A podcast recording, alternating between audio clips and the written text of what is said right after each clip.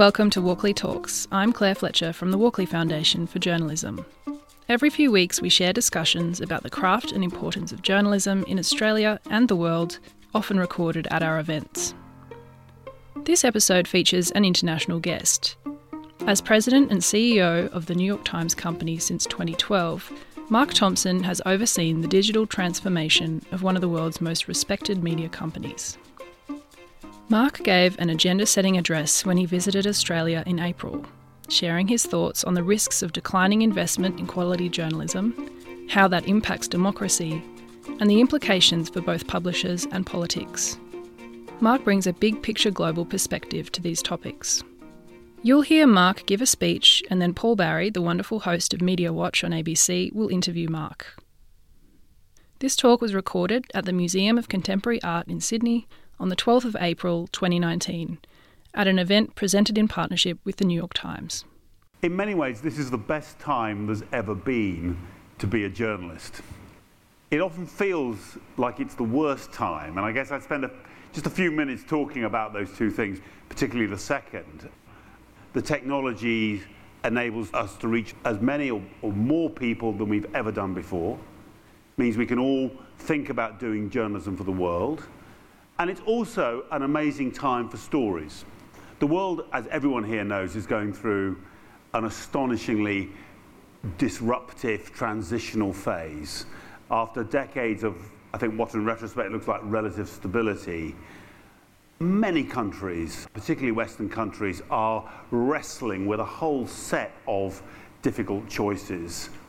We're seeing massive political disruption, globalization, automation, mass human migration, the challenge of climate change, questions inside our societies about inequalities and social justice, the relations between the different genders and so forth. This is producing incredible stories, and stories which are often very interconnected. Julian Assange is arrested in the Ethiopian embassy in London. That's a story of great interest to people in this country. But actually, the actions in many ways now moving to Washington, D.C., and uh, the question of what Mr. Trump is questioned about WikiLeaks in the last few hours. He said it's, quote, not my thing. Used to be his thing, I think, but no longer his thing. So often we find, you know, the chief financial officer of Huawei also arrested, this time in Canada. That's a tech story, it's a Canadian story actually, it's a geopolitical story. It's a story about the United States and China, and it's a 5G story. It's about the emerging revolution in smartphones. It's all of those things at the same time. And these kinds of stories, I think, are very, very rich. They're quite difficult to cover, but certainly they're the kind of story, the New York Times, we particularly aspire and we try and bring all of the expertise together, all the different specialties, the tech experts, the Washington, D.C. guys. We've got a 31 foreign bureau. We've got people living in many of the major countries of the world. We try and bring them all together to do justice to these stories. And we can do that partly because we've got 1,600 people involved in journalism now. That's hundreds more than a few years ago. And this year we're hiring. We're still trying to build our resources. And I'll explain about how we've got to a point where that's economically not just possible, but in our view, it's essential. We're a news organisation which believes in investing in journalism rather than cutting it back. Some people say this period of incredibly rich stories will end, and people often say, well, you're doing quite well at the moment, Mark, but that's only because of Trump in the White House. What happens when he leaves? Isn't it all going to collapse? The good news is, I'm not going to say that Western civilization is ending, but we've got a spot of bother. And if we take America I don't think there's going to be a magic moment where somebody enters the White House, the country stops being disunited, everyone gets together, and normal service is renewed. That isn't going to happen anytime soon in my country, the UK. We seem to have got ourselves into a locked room called Brexit, and we know we've lost the key. It doesn't look like we're going to find it anytime soon. And again, looking at politics in this country, it's going to take quite a lot to get back to the the good old days. So I have a lot of faith in a feisty news cycle lasting for a long time. But I started by saying it's also not it doesn't feel often like it's a great time to be a journalist. And there are a number of reasons for that. Straightforwardly, this is probably the most dangerous time in history to be a journalist. Around the world, more journalists are being prevented from doing their work, are being harassed, are being arrested, are being convicted and sent to jail, are being tortured, are being injured and murdered than at any point in history. It's a terrible thing to say in 2019, but the climate for free expression and for the free and open access of the world's population to news you can trust is darkening. Not getting better, it's getting worse. It's getting worse on most continents. And it's not getting worse by accident, it's getting worse because of a deliberate set of policies by different political factions and by many governments. And so, one thing we face is people don't like what we do. I know there's many journalists in this room, increasingly, and they're impatient. In the United States, the President of the United States describes the New York Times as the enemy of the people. Our publisher, Arthur Gregg Sulzberger, had a face to face argument with the President a few months ago about this, and Arthur made the point of course, we should be open to criticism. We say we're holding everyone else to account. Everyone should be allowed to criticize what we do, including loyal subscribers like Donald Trump. We try and keep them happy, we don't always succeed. But incendiary language, aggressive language like the enemy of the people, is asking for trouble. It's asking for someone, maybe some crazy out there, to actually act on those words, and it's not right. It's not right. The other external challenge we face, obviously, is there's now a lively debate about whether independent journalism is even possible. You know, there is fake news. There's also an attempt by many governments to say, actually, any news we don't like is fake news. Again, Mr. Trump, clearly, he's decided to demonize news organizations like The Times, CNN, and The Washington Post, not because our news is fake, it frankly, straightforwardly isn't. It's, I'm sure it's not perfect always, but it's obviously in all three cases an attempt to get at the truth. It's because he doesn't like what it says. So that debate is raging. I think in many ways it reminds us about why we became journalists and, and, what we're trying to do with our journalism. But nonetheless, I think it does have the effect of muddying the water for journalism so that people out there might think, for example, in the States, the New York Times, InfoWars, well, maybe the truth lies somewhere in the middle. Somewhere in the middle. But obviously, the big central challenge to journalism in most markets today is an economic one the old business models, in particular the incredible role historically of advertising in supporting journalism, has been under acute stress. Business models have looked tougher, and the response of most news organizations has been to try and do something on the digital side, to find it hard to scale something on digital which is big enough to make up for the, for the lost ground in print, but not really to succeed, to see the total economics of the company therefore degrading, to go for defensive consolidation, so you get concentration of ownership, you get media groupings coming together. In the US currently, we're seeing the big newspaper groups, Gannett, McClatchy, Tronc, and Con, thinking about getting together. In entertainment, we're seeing steps like the Disney purchase of 20th Century Fox, AT&T buying Time Warner, Comcast buying BSkyB, and so on. So you're seeing this consolidation of assets. And these are defensive. I mean, they're all absolutely trying, in the case of entertainment, to bulk up to take on Netflix, but it feels defensive. The new digital publishers are struggling. Huffington Post, Vice, BuzzFeed. We did an interview at the Times with Jonah Peretti, one of the founders of BuzzFeed, who again was talking about consolidation. Jonah says, well, maybe we haven't got the scale. Maybe we need to get together with Vox and Vice and others if we're to have the scale to, to if you like, take on and be able to negotiate effectively with the big digital platforms. We're trying to do something different at the Times, and I'll just spend just five minutes talking about what we're trying to do. Our theory is a different one, and it's super simple. We think if we can make great journalism and we market it effectively and package it in digital assets and get good at presenting those assets to the people in America and around the world, we can persuade them to subscribe to the Times and make that into a great business. The theory being you make something good, You put it in the shop window, people come in and buy it, you get revenue, you can invest in making more good things.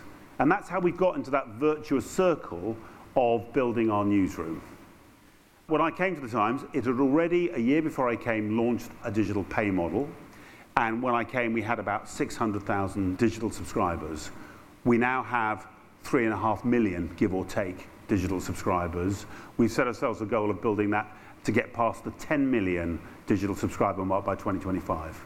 Eminently possible. In 2015, we set ourselves a goal of doubling our digital revenue, so pure play digital revenue, from $400 million a year globally to 800 million. And I believe we're going to hit that goal a year early. I think we'll hit that goal by the end of this year.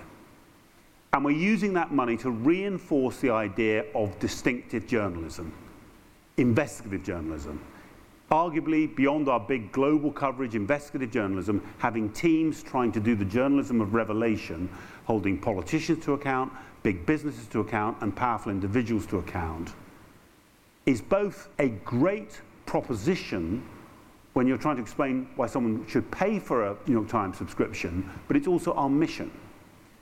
And that's meant proper coverage of Donald Trump, it's meant things like our Me Too coverage, the investigations into Harvey Weinstein, Bill O'Reilly, which sparked a global conversation. It's meant investigations into the very powerful Silicon Valley platforms. For example, the reporting we've done on Facebook over the last year. But it also means trying to report the world to the world and we're more active in Australia than, than we've ever been. Uh, we have a mighty army of about nine journalists, give or take, a bureau of nine people here, plenty more than we had. It's really important to say our thesis is not about trying to come into a market and to compete with and kind of overtake local media. That's never going to happen. If you want outstanding coverage of Australia, your first choice should be Australian media sites. But we do think there's a segment of the audience who, in addition to that first view, that first read, want a broader perspective. Periodicals like The Economist have always done that in markets like this one. We think we can do that. And these interconnected stories, in particular, the Assange story being a good example, Geoffrey Rush and the defamation case here, which the Times reported immediately and reported globally, for us, that connects. We did an enormous 15 to 20,000 word takeout about the Murdochs, a really thorough piece of reporting about the Murdochs and a recent story 10 days ago in the New York Times. And we love these stories wherever they occur in the world, where we can bring them to the whole world. But we are sufficiently embedded in different parts of the world, in different countries, and have spent long enough in those countries that we're, you know, frankly, having the humility to listen and understand and try and get into a kind of knowledge of and a sensitivity to local political context, local culture, and so forth, that we can report them fairly. So we see ourselves as complementary, but we have a bold ambition. We want to be one of the world's great news providers, and we want to be better at explaining the most complicated and most significant stories of the world to the whole world. So we're growing, and we're growing because of one or two very, very simple principles. And the weird thing is, I think we're quite rare in having those principles. We believe that there are people all over the planet who really want to understand what's going on and who want access to reliable information, trustworthy information they can use to make up their own minds about what's happening. We think they will pay for that. We think it's a valuable service and they will pay for that. And we think, moreover, that once word of that gets around, that will grow. We don't think the news cycle is going to quieten down anytime soon. We think the world is going to go on throwing up astonishing stories. March 2019, Mueller report, but actually not really a big Trump month.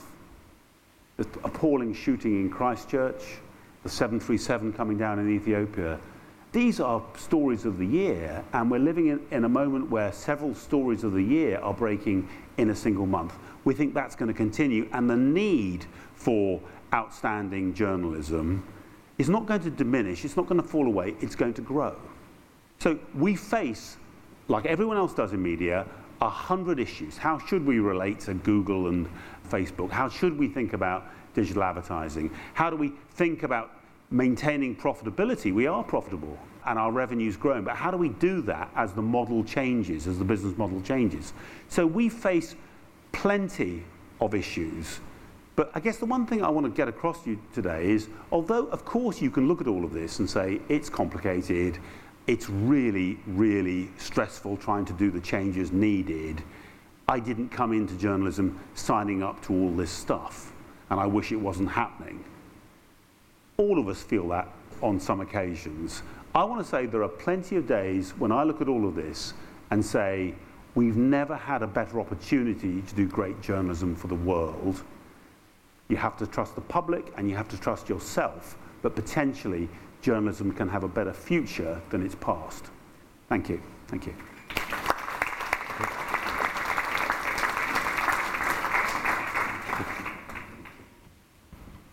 Thanks. Terrific speech. Really good can see why it's such a success. um, and let me say, I love the New York Times, and I think what the New York Times is doing yeah. is great for journalism. But let me start with where you started, which is there's never been a better time to be a journalist.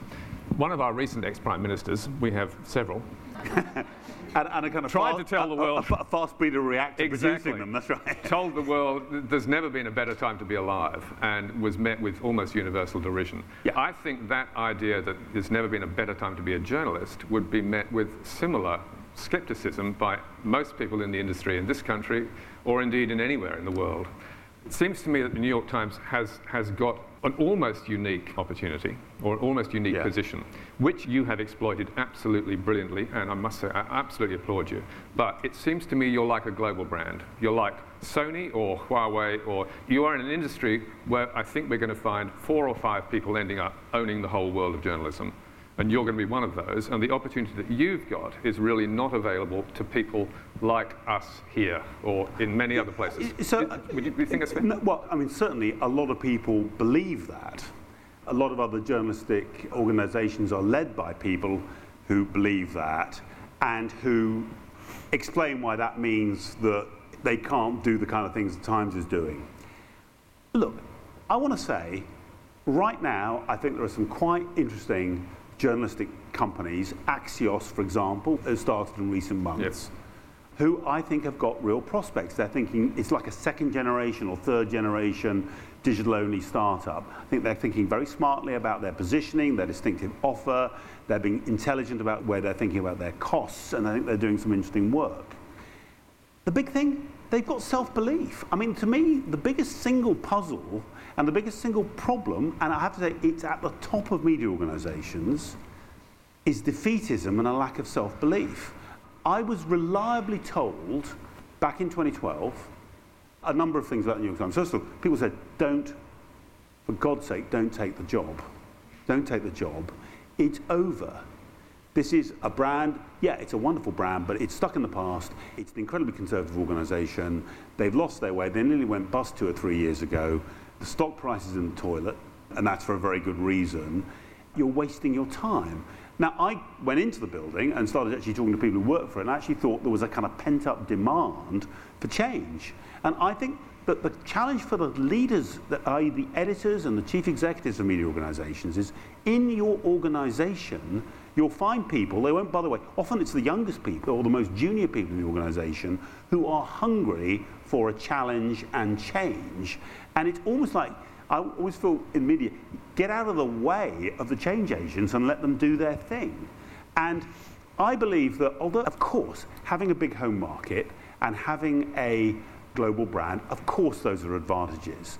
But some of the basic concepts, for example, when you're doing journalism, do it as if you mean it and do it to a certain level of quality and do not obsess about things like click, you know, the numbers of clicks. Clicks don't produce value in themselves. The whole idea that you could kind of cynically try and get people to click as many pages as possible and make a fortune through digital advertising, which a large number of the world's newspapers, like lemmings, they blindly went over that hill assuming that was going to work. It doesn't work. It hasn't made money. Subscription is the way we monetize at the moment principally at the Times. We've got a very successful digital advertising business as well because the content is good and advertisers want to be associated with the content. But the heart of it has been the idea that you establish a relationship with users where they trust you and they find you indispensable and they think what you're doing is different from other people's. I don't see why almost any publication in the world can't do that. They don't have your scale, they don't have your audience, they don't have your home market. You've got a home market of 300 million people.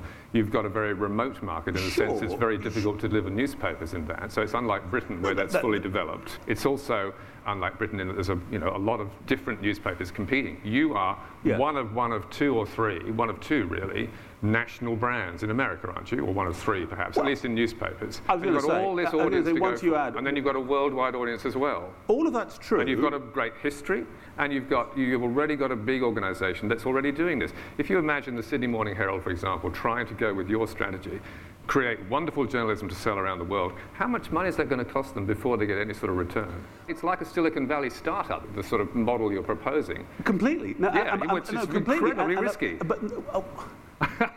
Is it not? What you're worried it's risky? No, I'm no. I'm not. I'm not just look, worried it's risky. Look out! Look out! Look out the window. Clearly, I mean, there aren't the safe option, which is trying to kind of you know, try and keep your profitability as long as possible by cutting all your costs and shrinking your newsroom. So that traditional safe way of managing your business is a, a certain path sure. to the grave. That will lead to death. That business of winding it down till eventually, you know, the last journalist can switch off the light and you lock the newsroom, that's certain death. I would say live a little, try and figure out ways in which you can differentiate yourself. In many of these markets, Media is getting more like each other. It's becoming less distinctive. The different news sources look more and more like each other. It seems to me you start needing thinking about doing precisely the opposite of that, trying to be different from everyone else, trying to do something which is exceptional and which people can't find anywhere else. And just beginning to figure out how do you connect with people and offer them something which is worth paying for? And how do you think? I mean, Australia strikes me as being one of these countries which is in this very interesting, full of fascinating stories. Australia is both such a significant kind of part of the Western Alliance and its culture, so much of it has Western heritage. It's in the middle of the most exciting, fast growing region in the world. Surely to God, in an Asian economy which is growing at 6%, where so many Asians across the region are interested in doing business with the West, sending their kids to Western education, trying to understand what the hell's happening in the West. It seems to me Australian media is particularly well placed to have a dominant voice in this region. So I'm not saying any of this is easy, and if you're saying you might have to invest for a bit, no, I'm not uh, saying you might years, have to. That's what I'm saying is that I think that the way the industry is, will go is it will end up like many other industries. It will end up with four or five global brands, and you'll be one of them, and the Financial Times will be one of them, and the Wall Street Journal will be one of them, and the Economist will be one of them, and maybe the Guardian and the Mail on Sunday, or the Mail will be one of them. But there will not be much room in yeah. 10 years' time for large-scale competitors of the sort that you that you're envisaging. Well, I, I don't think. I, hope I don't see I, how there could I hope, be. I hope you're wrong, not least, and I think to me this is like a first-order point. Global brands, and by the way, I absolutely include the New York Times in this, we are not set up, in the broader sense, provide, as it were, local, by local I mean for a given country, local journalism for a local audience. We're sure. never, and there's going to be an immense gap news is fundamentally, for most people, most citizens, what's happening in my city, my state, my country looms large. But we read about Trump. If we go to the New York Times, we read about Trump. And that is an ever, ever, endlessly fascinating story for everyone around Of us. Of course, of course. And that's where players like the Times can add something. But to me, what we're doing, and the reason I'd always want to think of myself as a partner with Australian media rather than someone who's trying to substitute or kind of beat local media. Our thesis, I think, is a little bit different from the thesis, for example, of The Guardian. I, am a great admirer of The Guardian, and I read quite a lot of The Guardian's coverage of Australia. Our claims in terms of what we can do in this country are rather more modest Australia. We want to, as I say, do the key stories, particularly the stories which are going to be of real interest not just to Australians but to the rest of the mm. world. But we don't, we do not believe it's going to make sense for us to scale to the extent which the Guardian sure. certainly tried to scale here. What I want to say though is part of this is about is a bet about demand. And I just want to say, let's not get trapped in the past. I'll just give you one example. We have a podcast called The Daily, which we launched after the election in February 2017. And The Daily, we do it five, six times a week. It's a, basically, it's inside one of the stories The Times is covering. The host interviews a journalist, maybe also some of the people in the middle of the story. Well, this thing, firstly, it's grown very big. It was last year, it was the biggest podcast of its kind in terms of Apple iTunes downloads. But monthly audience about 9 million people, daily 2 million, most of whom are listening for a full 20 minutes to this thing. The audience is really interesting. Three quarters of that, it's a big and growing audience, three quarters of the audience are 40 or younger, 46% are 30 or younger. Now, I've spent a lifetime mm. in this industry being told that when it comes to audio, old people will take speech, young people only listen to music. It's simply not true.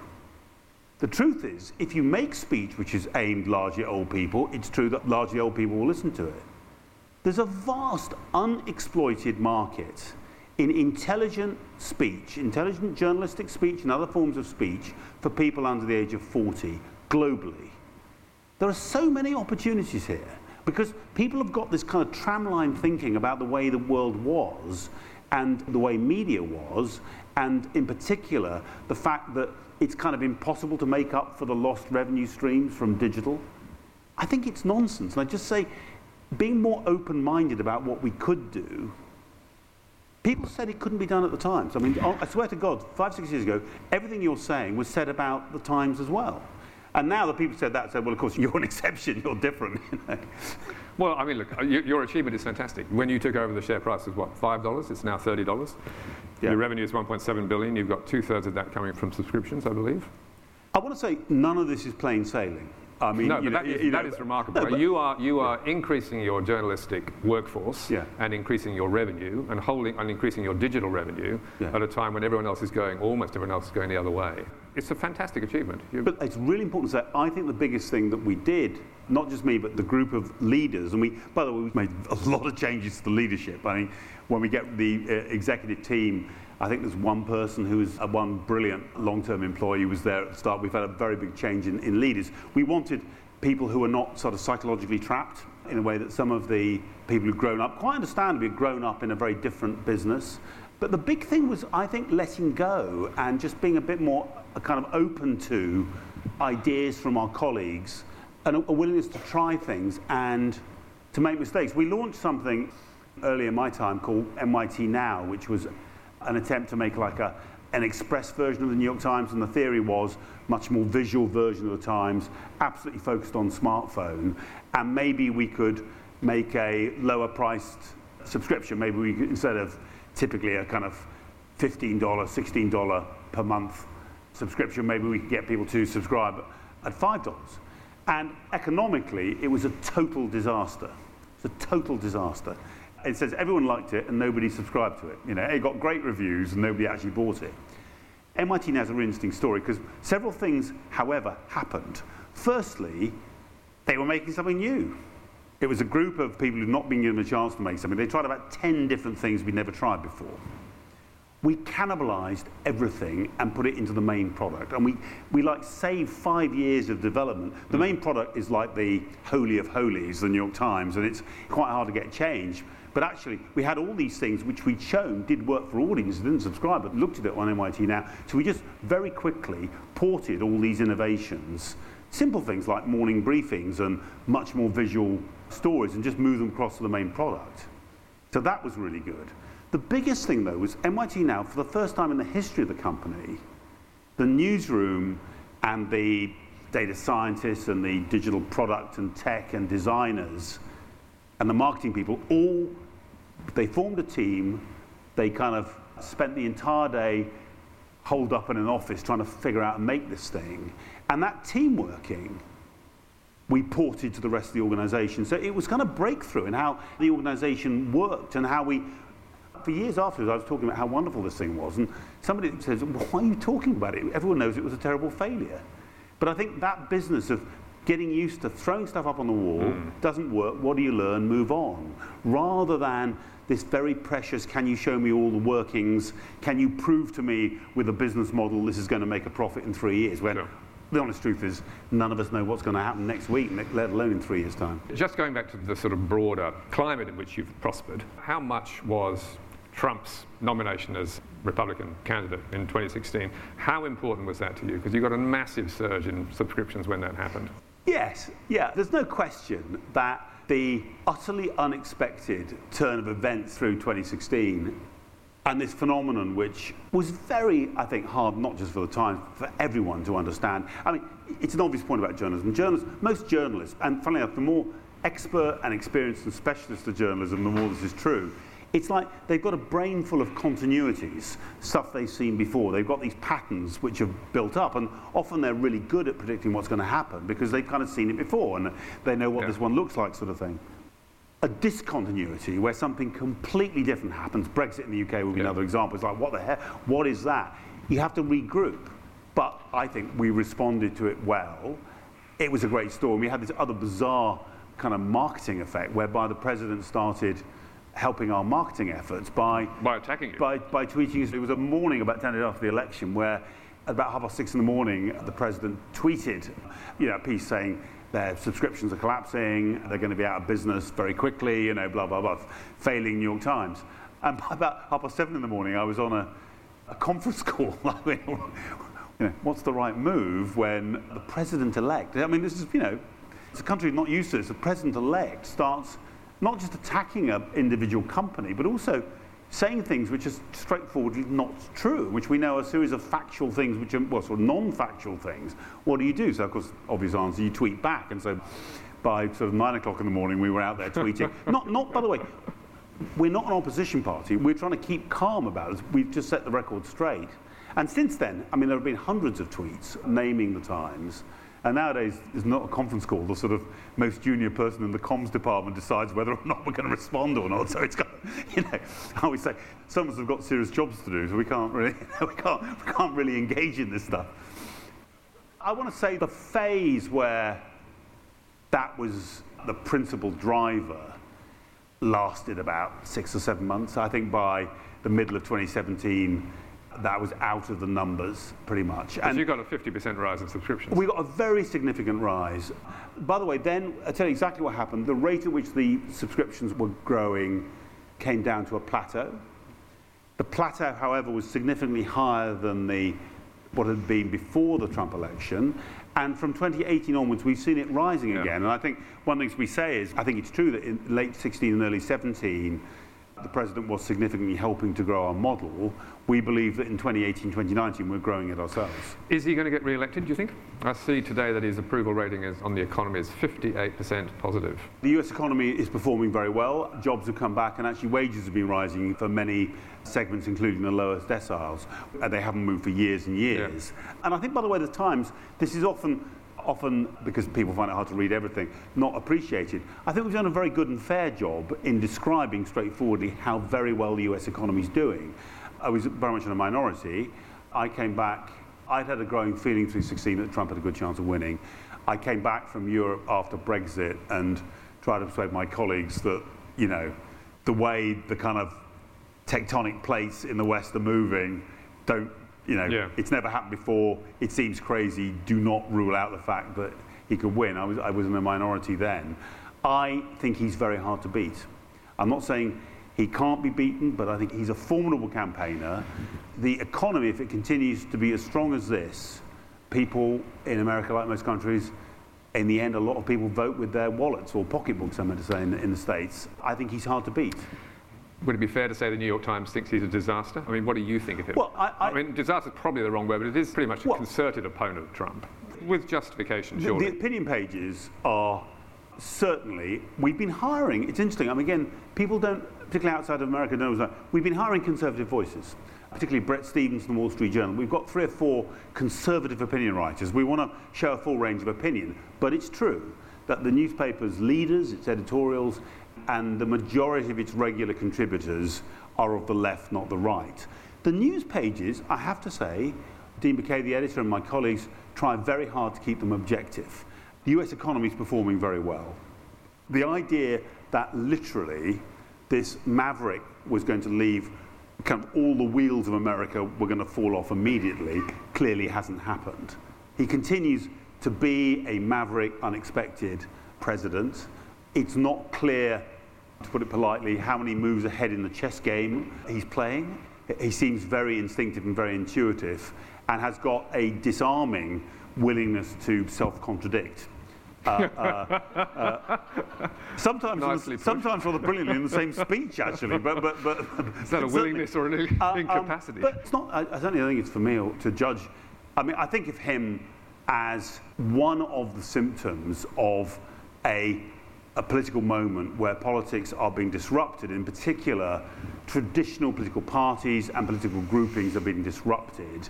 As politicians lose the confidence of the public, a kind of vacuum opens up into which maverick populists can come. And I think you could argue that Silvio Berlusconi in Italy in the 1990s was the first of these.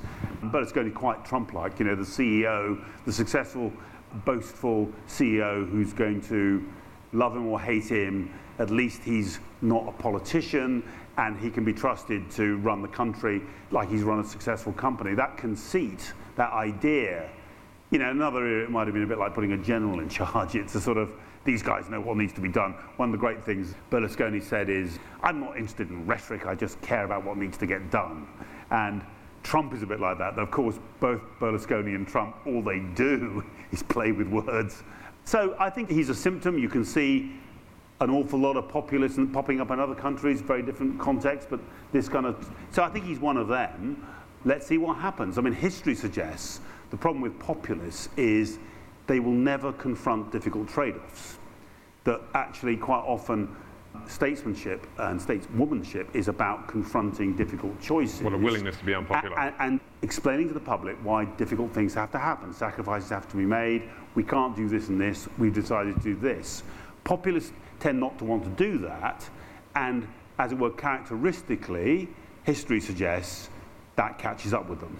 You can do that for a while, and you can be very popular for a while, but sooner or later, good government actually does require difficult choices, and you get caught out. But we'll see. In the long run, maybe. In the long run. Could go on saying that for quite a long but, time. I mean, to have democratic, democratic well. politics is often about the short run. Yeah, so yeah, yeah. yeah. Let's switch to something completely different. You ran the BBC for a long time. I did. Eight years? Yeah. What challenges do you think the BBC is facing and what public broadcasting here is also facing, and, and what are the answers to well, those it's, challenges? Uh, again, it's global, isn't it? I mean, it could, because the, the fundamental pressures on the BBC are playing on the ABC, the CBC, yeah. and across Europe, when you talk to public broadcasters, the same issues. And so, to me, the fundamental pressures really are there's a whole layer of regulation and politics, and in particular, because commercial media is hurting so much, and because, bluntly, many leaders of commercial media aren't up for the painful investment and disruptive change that digital really requires, trying to squash the public broadcaster can be almost like feel like a rather easier path to make life a bit easier.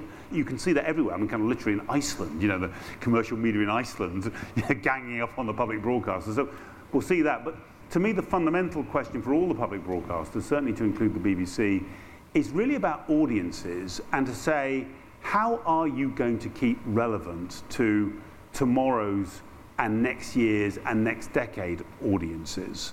The risk, unless you can really break out from traditional linear broadcast norms, is you'll have this very substantial and, thanks to the invention of statins, you know, almost immortal older audience. You know, they're going to, we are going to, hopefully, most of us crack on for a bit. So you've got a big audience. But in the end, not to have a way of replenishing your audience with younger audiences is death. Are you Again, talking about content or delivery, or both? I, am talking about content and delivery because the experience of content is, is, actually a blend of the two.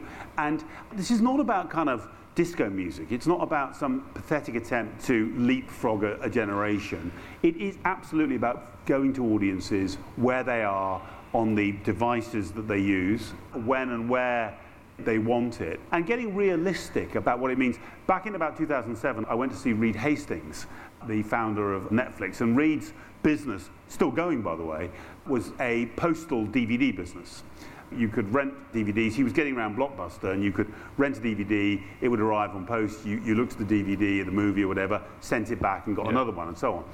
But he already, back in 2007, was saying, you know, this is going to be all streamed and it's going to be global. And I said the BBC was about to launch a catch-up service called the BBC iPlayer, where all of the content was going to be available for people to yeah. use online. He said, don't bother, Mark, just give all the content to me, I'll fix it for you. Well, my view was actually I'd rather, I'd rather the BBC had its brand and its streaming service. And iPlayer, now, what, 10, 12 years ago, was an attempt to say, we can extend the life of BBC television yeah. by making all of its content available to people who don't want to see it sitting in front of a box, but want to either download it or to look at its live streaming wherever they are on whatever device they want. And we were, by 2008, porting iPlayer to kind of PlayStations and Wii's yeah. and all of that stuff. It can be done. It's a bloody revolution. I mean, you know, it's very easy to think it's not, or maybe there'll be a moment when it stops. We are in the middle of a bloody revolution, which will probably be going when the youngest people in this room are fit to retire. But you've still got the problem with funding, haven't you? Because you've got to persuade the governments to give you the funding if you're aiming at everybody, you're trying to reach every single person in the country, then you, you're very much tempted to dumb down. It, it, and if, you, if you're trying to you know, hold on to the traditional characteristics of public broadcasting, to do something decent, to do something good, to do something that's, I don't know, educational or entertaining, yeah. Both, then you're pushed in the other direction. You're pushed, you know, more upmarket, and then you've got the pressure that, well, you're only yeah. appealing to 20% of the population. So what, how do you resolve that? And in a way, you could argue that in the US with, actually a very good service in many ways, but PBS, PBS the, the, yeah, exactly. would be, if you like, that's the ghetto, if you're not careful, you end up in. It's a pretty well-heeled yeah. ghetto. It's a, you know, it's arts programs for aesthetic middle-aged people who like that sort of thing. I'm one of them, by the way. So, that's the danger. I want to take you back to what I said about the Times, which is make something great, everyone will watch it and enjoy it. The BBC's programme in the last year, Bodyguard, the comedy, the BBC comedy Fleabag. You make great Attenborough's nature programmes. You make great stuff and people will value it. And if you make enough of it, the public will knock on the doors of the politicians. That's what you need. You need, what public broadcasters need is the support of the public. And in the end, politicians aren't stupid if the public really treasures their public broadcaster, they will fight for it. I think the tough thing is, I think you have to maintain that, if you like, the, the thing you've got to achieve is you've got to get the content to remain good. Dumbing down, I think, is just, it doesn't work. It doesn't work because it takes you straight into the mouth of, the, of commercial Great media. British Bake Off, that's pretty dumb, isn't it? Well, I thought, I think, as it happens, and I've got my hands are steeped in the blood of reality television. I'm kind of, you know, I'm a kind of war, war criminal with. Uh, uh, uh, uh Did you design it? I, I, don't, don't, let's not go there. But, but I think Bake Off is a really good. Uh, nothing to do with me. What's so interesting is it's like reality TV is like a canvas. It can be tawdry. Mm. It can be kind of exploitative and maybe still fascinating because of that, but an ugly thing. Bake Off is like an imagined beautiful version of Britain where people don't Britain in the 1950s. Pe- people, that's right. I mean, arguably, arguably it leads to Brexit, but but but, the, but people don't compete. They collaborate. Nobody really wants to win because they're so worried about the feelings of the ones who are going to lose. and so it evokes a world, and it's a rather charming world, and it's very human, and it's you know, there's a, and I think the, the kind of tricks with Bake Off is Bake Off made a particular point of celebrating, including you know, the modern UK in all its diversity. And that was very touching, the kind of yeah. the way in which diversity played into the program and worked. So I think in, in a weird way, even with reality television, you can show quite a sophisticated, quite pleasing, quite thoughtful view of a country through the lens of Bake Off. A show, by the way, which they've tried to get to work in America, but it doesn't work because they want to kill each other. Thank you very much, Mark. It's excellent, wonderful speech. Thanks, guys. And um, you. great Thank talking you. to you. Thank you. Thank you. And, um,